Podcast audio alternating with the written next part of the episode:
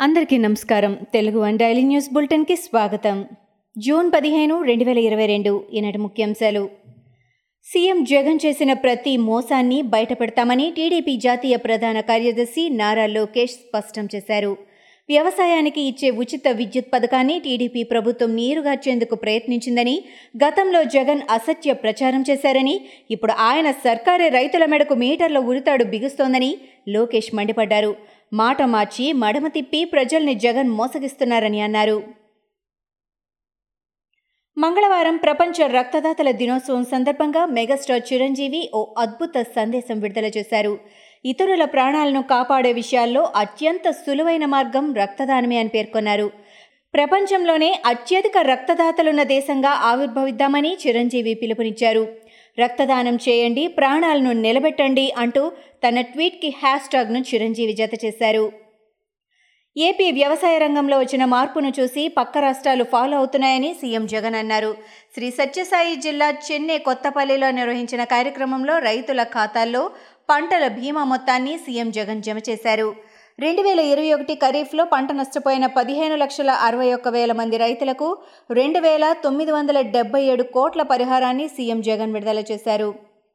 Telangana CM కేసీఆర్ను కించపరిచేలా నాటకం ప్రదర్శించారనే అభియోగంపై BJP నాయకురాలు రాణి రుద్రమ దరువు ఎల్లన్నను హయత్ నగర్ పోలీసులు మంగళవారం అరెస్టు చేశారు.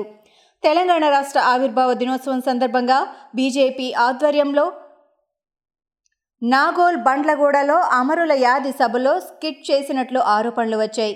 బీజేపీ చీఫ్ బండి సంజయ్కి కూడా ఫార్టీ వన్ ఏ సిఆర్పిసి కింద పోలీసులు నోటీసులు జారీ చేశారు. యువత కోసం భారత రక్షణ శాఖ చారిత్రక నిర్ణయం తీసుకుంది. ఆర్మీలో యువతను నింపాలనే ఉద్దేశంతో అగ్నిపథ్ రిక్రూట్మెంట్ స్కీమ్ను రక్షణ శాఖ మంత్రి రాజ్నాథ్ సింగ్ మంగళవారం ప్రకటించారు. అగ్నిపథ్ రిక్రూట్మెంట్ స్కీమ్లో ఎంపికయ్యే యువతకు కొత్త టెక్నాలజీతో శిక్షణ ఇస్తారు. ఈ పథకం కింద దళాల్లో చేరే యువత నాలుగేళ్ళ పాటు దేశానికి సేవ చేస్తారు. కేంద్ర రాష్ట్ర సంబంధాలు బలోపేతం కోసం జూన్ పదహారు పదిహేడు తేదీల్లో అన్ని రాష్ట్రాల చీఫ్ సెక్రటరీలతో ప్రధాని నరేంద్ర మోడీ సమావేశమవుతారు. హిమాచల్ ప్రదేశ్లోని ధర్మశాల వేదికగా ఈ సమావేశంలో రాష్ట్రాల సీఎస్లతో ప్రధాని మోడీ సంభాషిస్తారు. ఈ సమావేశంలో రాష్ట్రాల అభివృద్ధి దుక్ప్రదం దాని అమలుకు కార్యాచరణ ప్రణాళిక గురించి చర్చిస్తారు. జగన్ మూడేళ్ళ పాలనలో నవరత్నాలు నకిలీ రత్నాలుగా రంగురాళ్ళుగా గులకరాళ్ళుగా గుండ్రాళ్ళుగా మారాయని ఏపీసీసీ వర్కింగ్ ప్రెసిడెంట్ తులసిరెడ్డి ఎద్దేవా చేశారు. వైసీపీ పాలనలో పదిహేను లక్షల అరవై వేల ఇళ్ళు మంజూరైతే కేవలం అరవై వేల ఏడు వందల ఎనభై ఎనిమిది మాత్రమే పూర్తయ్యాయని విమర్శించారు. వచ్చే పన్నెండేళ్ళ దాకా మద్యంతో వచ్చే ఆదాయం తాకట్టు పెట్టి ప్రభుత్వం ఎనిమిది వేల మూడు వందల కోట్ల అప్పు తేవడంతో మద్య నిషేధం ఇప్పుడే ఉండదని తేలిందని అన్నారు. తయారీ రంగానికి హైదరాబాద్ అడ్డాగా మారిందని ఐటీ పరిశ్రమల శాఖ మంత్రి కేటీఆర్ అన్నారు. ప్రపంచంలోనే అతిపెద్ద innovational centre T hub T cell హైదరాబాద్లో ఉన్నాయని నగరంలో ఇమేజ్ టవర్స్ నిర్మిస్తున్నామని కేటీఆర్ తెలిపారు. హైటెక్ సిటీలో జాన్సన్ కంట్రోల్కు చెందిన ఓపెన్ బ్లూ ఇన్నోవేషన్ సెంటర్ను కేటీఆర్ ప్రారంభించారు. ప్రపంచ స్థాయి కంట్రోల్ రూమ్ కూడా అందుబాటులోకి తెస్తామన్నారు. భారతీయ రుచులంటే ప్రపంచవ్యాప్తంగా ఫుడ్ లవర్స్ చెవులు కోసుకుంటారు.